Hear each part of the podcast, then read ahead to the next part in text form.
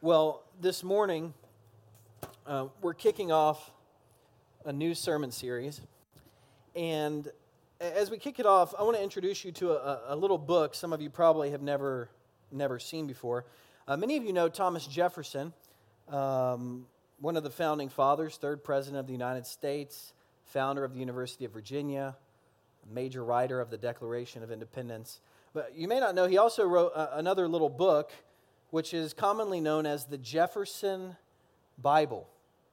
You might not know, he kind of wrote this own little edition, which is his account in the title of The Life and Morals of Jesus of Nazareth. And now, what's unique about this book is Jefferson, he didn't like put his own thoughts and like words, he didn't write down his own words in here. Instead, he took the Gospels, the, the stories of Jesus' life Matthew, Mark, Luke, and John and he went through his Bible with a razor blade and he cut out some verses and he pasted them into another book, which is this book, which is his kind of compilation of Jesus' life.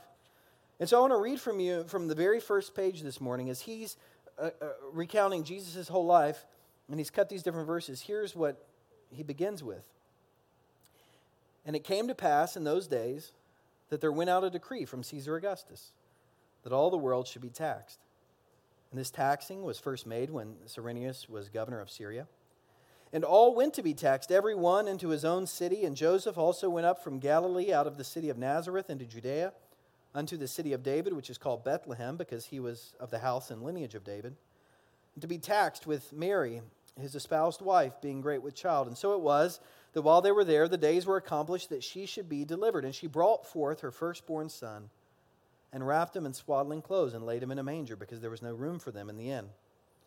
And when eight days were accomplished for the circumcising of the child, his name was called Jesus.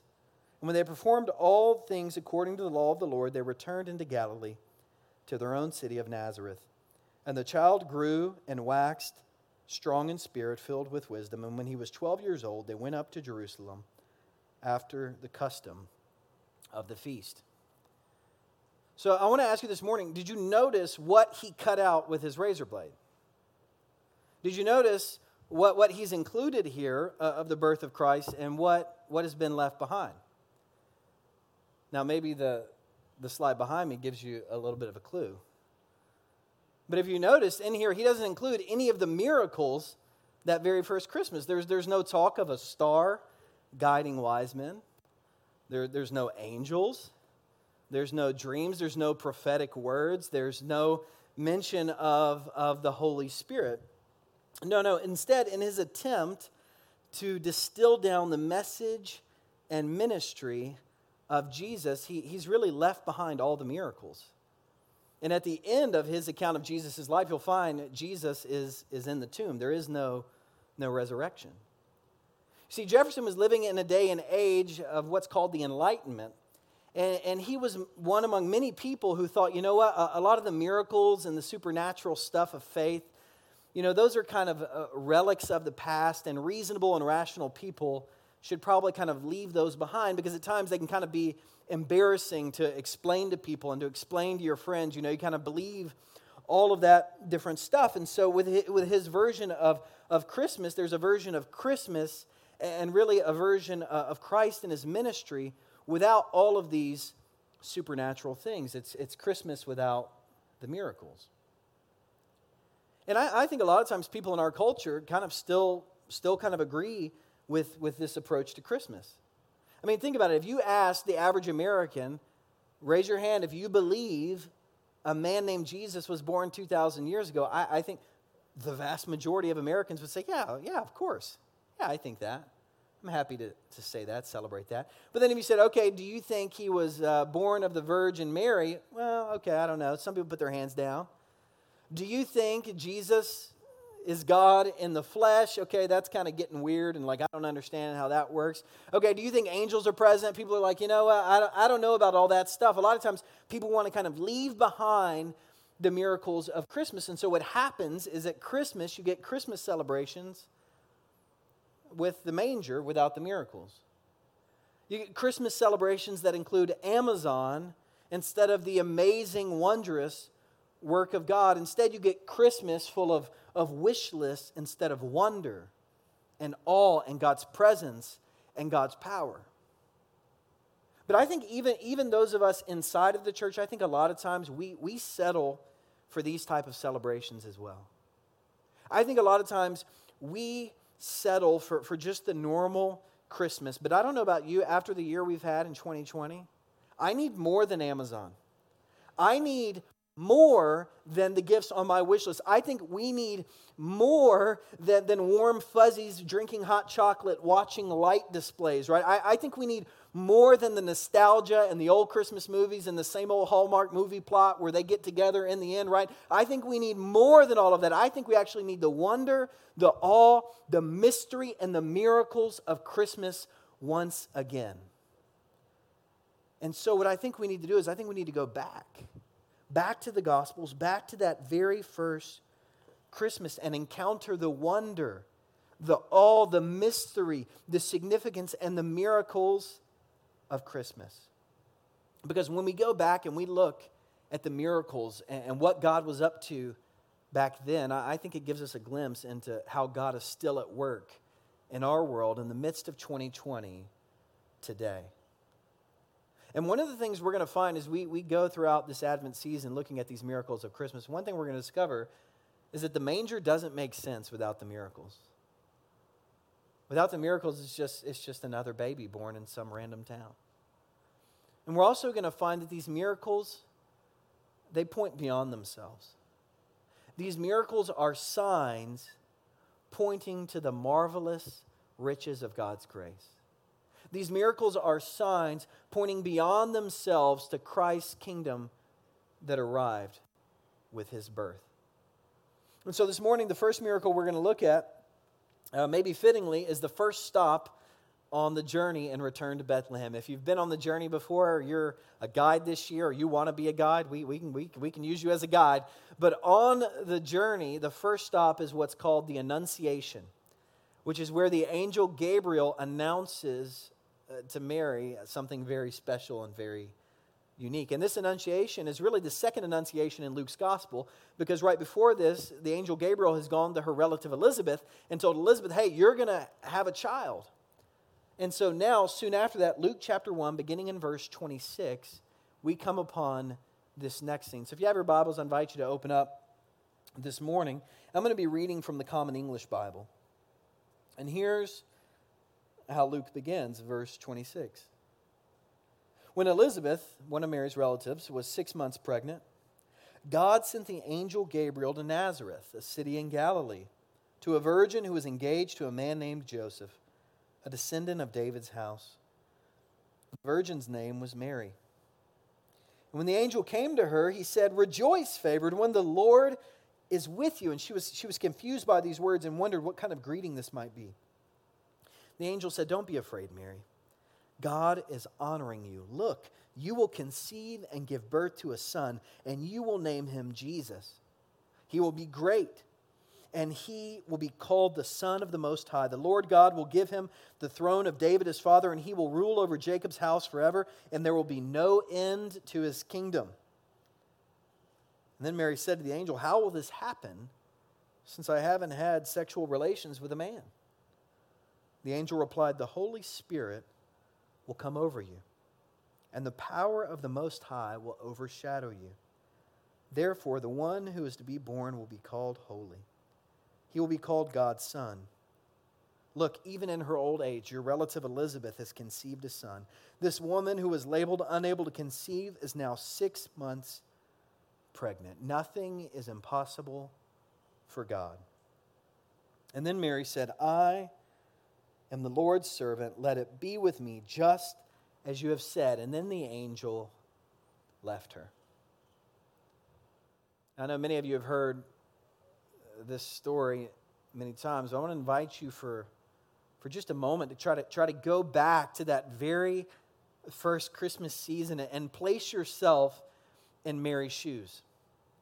Because there is a lot of wild stuff going on here, okay? You can see why people skip over stuff like this in the Bible because this is kind of wild. This is unbelievable stuff. I mean, if you put yourself in Mary's shoes, the first thing you see is, is what? An angel comes to her and delivers a message to her. An angel shows up on her doorstep and gives a message. And now, look, I've, I've never seen an angel. I've never seen an angel, and actually, angels throughout the Bible aren't super common. But one of the things we see is that when angels do show up, do you know what, what their first words usually are? Don't be afraid. Do you know why they say that? Because people are afraid, because this isn't a normal thing that happened every day for Mary, and this is just like another Tuesday and another angel coming. No, this was wild. She didn't know what was happening. And so it, it makes sense that she was confused and that she was afraid. And so the angel says, Look, look, don't be afraid. So an angel shows up, that's kind of wild. And then the angel says something that's also seemingly unbelievable. The angel says, Mary, you have been chosen. You have been chosen by God. Which for Mary, I mean, a lot of scholars think she's probably 12 to 13 years old. Young woman living in a backwoods podunk town. Mary's like, You're coming to me? I'm chosen by God? I'm favored by God? What? This, this, doesn't, this doesn't calculate out of everybody in the world. And then, as the angel says, Look, you've been, you've been chosen, the angel reveals something else. It's kind of wild. The angel says, Look, the Messiah is coming. The long awaited anointed ruler over Israel who's going to come and rescue God's people and set everything right in the world is coming into the world. Now, Mary is a faithful Jewish woman. She, w- she would have known the, the cries and the prayers and, and the prophecies about the Messiah. Her people had waited patiently groaning and longing for a Messiah for so long. And the angel Gabriel says, Look, the time is now. The Messiah is coming. And then he throws in this. He says, Oh, yeah, and you know your relative Elizabeth, who's probably like 60 years or older? You know her, like they've been trying to have a kid their whole life, but it never happened. And yeah, she's pregnant. She's six months pregnant. Just throws that in there. Mind blown. She doesn't know what's happening. And then, of course, the most shocking news of it all the angel says to her, Mary, you're going to conceive and give birth to a son, and that son is going to be the Messiah. One of my good friends, uh, I don't listen to a lot of, a lot of preachers, but I, I listen to him, and I listened to his sermon this morning that he was preaching today. And he said, You know, we often think about what does it mean to be blessed by God or favored by God? Well, here we find the angel says, Mary, you're favored and blessed. Here's an unplanned pregnancy. That'll turn some categories in your mind upside down. He says, You are blessed. You are favored. You know some of the translations Hail Mary, full of grace, the Lord is with thee. You're going to bear a son, and he's going to be the Messiah of the world. You are chosen. And I love Mary's response. She doesn't, she doesn't say, Why me? She doesn't say, Why now? She doesn't ask, why here in this backwoods town? No. You know what? She asks a lot more practical question, which is probably what you'd ask. She says, I don't know how this is going to work.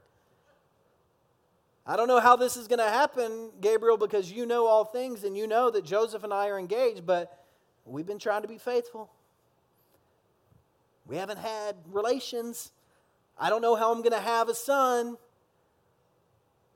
And Gabriel says, Well, this son's going to be your son, and this son's going to be God's son. Your son's going to be the Messiah. He's going to have a kingdom without end. The Holy Spirit is going to conceive this child in you. Now, I want you to stay in her shoes for just another moment. I mean, I mean this, this, this is wild stuff. I mean, you, you can see how she probably thought this was just like a dream, maybe a good dream or a bad dream. Maybe she couldn't quite figure it out at that moment. I mean, there, there's a lot of a lot of questions, a lot of confusion. I'm sure there was fear, there was trepidation, there was, it was uh, overwhelming. It was life changing. I mean, this is not just life changing. This is world changing news. And, and my guess is that the angel Gabriel could could maybe sense what she was thinking or feeling what was in her mind and what was in her heart in that moment, which is why the angel Gabriel, in his final words to her, did you notice what his final words to her were? Mary, nothing is impossible for God. Nothing is impossible for God. Would you say that with me? Nothing is impossible for God. And the reason we're talking about Mary 2,000 years later is because she believed the angel Gabriel and she believed in a great God who was able to do the impossible. And she didn't know how it was going to work out. She didn't understand the logistics of all of this. She didn't know how Jesus was going to accomplish his mission. The angel didn't tell her if this baby was going to be like a normal baby and crawl or dance or what or walk instantly. She didn't know any of that stuff, but instead, she simply believed and she trusted God with her life. She surrendered it all to Him. She believed that nothing was impossible for God. And this is how she responded to Gabriel. She said, I am the Lord's servant. Let it be with me, just as you have said. I love those simple words. Those are life changing words. I am the Lord's servant. Let it be with me, just as you have said. And as Mary surrendered her life, as Mary believed that nothing was impossible for God, God began to work in seemingly impossible ways in her life and in the world. And so, Mary, she does conceive. She conceives and she gives birth to this son, which is her son and God's son, this son who is fully human and fully divine, this son who is God with us. And the son, he, he, he grows up and he grows up like, like other kids, except for he's, he, he's full of the Holy Spirit and he's, and he's full of wisdom. And, and, and her son is growing, and then he hits his 20s, and, and maybe Mary, this is the only time we see an angel visiting Mary. Maybe during his 20s, Mary's like, I don't know what's going on here. I thought the son was going to be the Savior. Maybe she was just waiting, trying to figure out how all this was going to happen. And then, when he's about 30 years old, Jesus begins his public ministry. And as he begins his public ministry, he begins to do the impossible and the seemingly improbable. He begins to heal people. He begins to give sight to the blind. He begins to, to speak words of control over the winds and the waves. He begins to forgive sins. And, people, their minds are blown. They don't know how to take this. And so the religious establishment and others, they say, look, we got to kill this guy. We got to take him down. And so they hang him on a cross. They execute him. He dies. But guess what? He still does the impossible three days later. He rises from the dead with freedom over sin, freedom over death in his hands. He ascends into heaven, where he now, still to this day, proclaims, Nothing is impossible for God. And, church, this morning I have one question for you. What would your life be like if you, like Mary, truly believe, not just in your head, but deep in your heart, how would your life change if you truly believed as well? Nothing is impossible for God.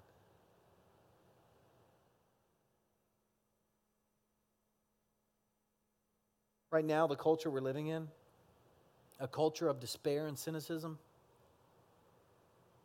it's easy to look around us and think stuff's impossible. It's easy to say peace. We lit the candle of peace earlier. Peace is impossible.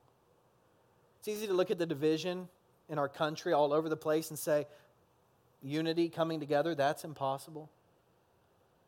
It's easy to look out at the brokenness and say, you know what, things are going to never get any better than they are now. Uh, maybe with you and your family, it's easy to think, you know what?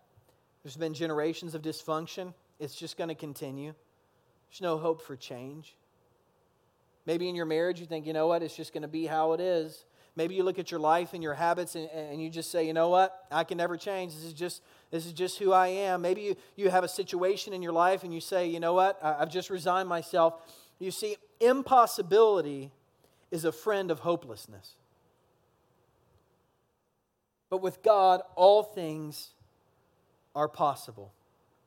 And it takes faith, it takes big, bold faith to believe that nothing is impossible for God. But the good news about our great God is that when we ask Him for that kind of faith, He will give us the faith we need to believe that nothing is impossible for Him.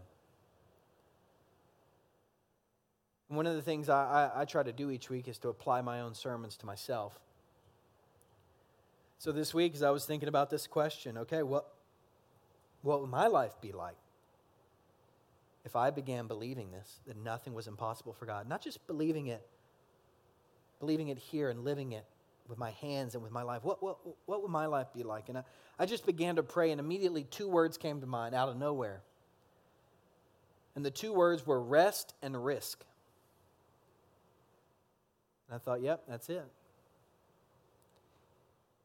for me, if I really began believing this, I, I would rest a lot more.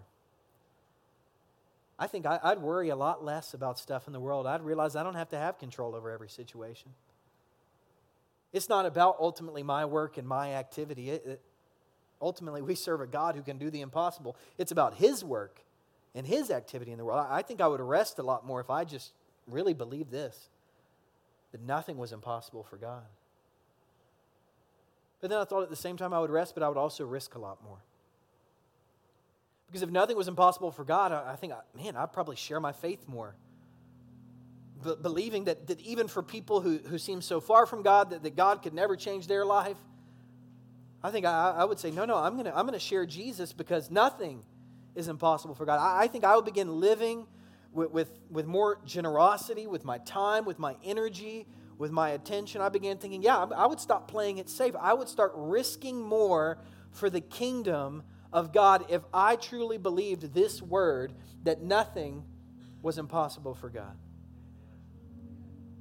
But that was, that was for me. Your, your answer might be different. For another couple, their, their answer was okay, if I began believing nothing was impossible for God, their answer is we would begin praying bolder prayers we would begin praying bolder prayers that are impossible to accomplish on our own. The story of Angel and Andrew, a couple connected to our church, and they were married in 2015. Tried for a number of years to try and have a child, conceive. Wasn't happening. They came through Return to Bethlehem. And Angel said she was just inspired by everything going on and she said in the prayer room, she felt like God was working on her heart. And she felt like God wanted her to ask the prayer team to pray for a child, for her and her husband. Now, as church leaders, you know, we get a lot of prayer requests hurt knees, broken cars, elbow that's a little rusty. You know, those are easy things to pray for. It's a little bit different when somebody says, Hey, will you pray that I have a child? It's like, Oh, it's a big one an angel. It was kind of a personal thing, talking about all that kind of stuff with your body. But she said, No, I felt like God wanted us to step out that night. And so they said, Will you pray for us? So they prayed over them. It wasn't like something immediately happened, but they continued in prayer for the next year, saying, God, we, we can't do this on our own. We know, but nothing is impossible for you. In your timing, would you would you place a child in our life? And then in 2019, last year, they came through and they, they left a little prayer card. And they said, hey, child's been born. Zachary Andrew Jenkins. I think he's right here. So for them, believing this word, nothing is impossible for God, meant that they began praying bolder prayers. But I wonder, wonder for you, your answer is going to be different this morning.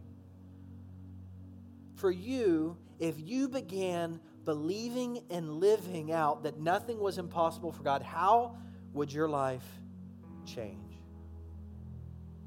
I don't know exactly what that means for your life, but I know this. When we begin believing this word and living with faith, like it's true, things will begin to change in our lives. The God who created the universe out of nothing, the God who parted the Red Sea to save his people in the Exodus, the God who entered into human history as a baby in a small village to a poor couple, the God who raised Jesus Christ from the dead. The God who did all of those things, if He can do all of those things, what can He not do in your life? And So, this morning, as we close our time together, I want to invite you to pray for big, bold faith. To think about whatever seemingly impossible situation or season you're in or habit you have, and to just say, say God, help, help me in my unbelief. God, help me have this kind of big, bold faith. God, help me to live this word from you that nothing is impossible for you. So, would you bow your heads with me and think about that question in these moments? How would things change if you began believing this? What are those hopeless areas of your life where you've just become content? content with the despair and the cynicism and the hopelessness, where, where it's just become another thing in your life. What, what are those? What are those places? And I invite you to just hand those things over to God. Surrender yourself, surrender your situations, surrender this season, for nothing is impossible with God. And so, Heavenly Father, we thank you that 2,000 years ago it wasn't an ordinary birth.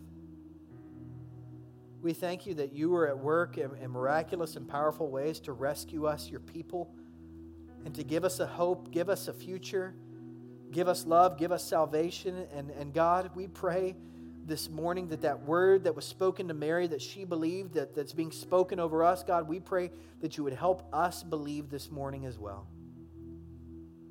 And that you would change us from the inside out and that you would help us be agents of change in this world where you're still at work today.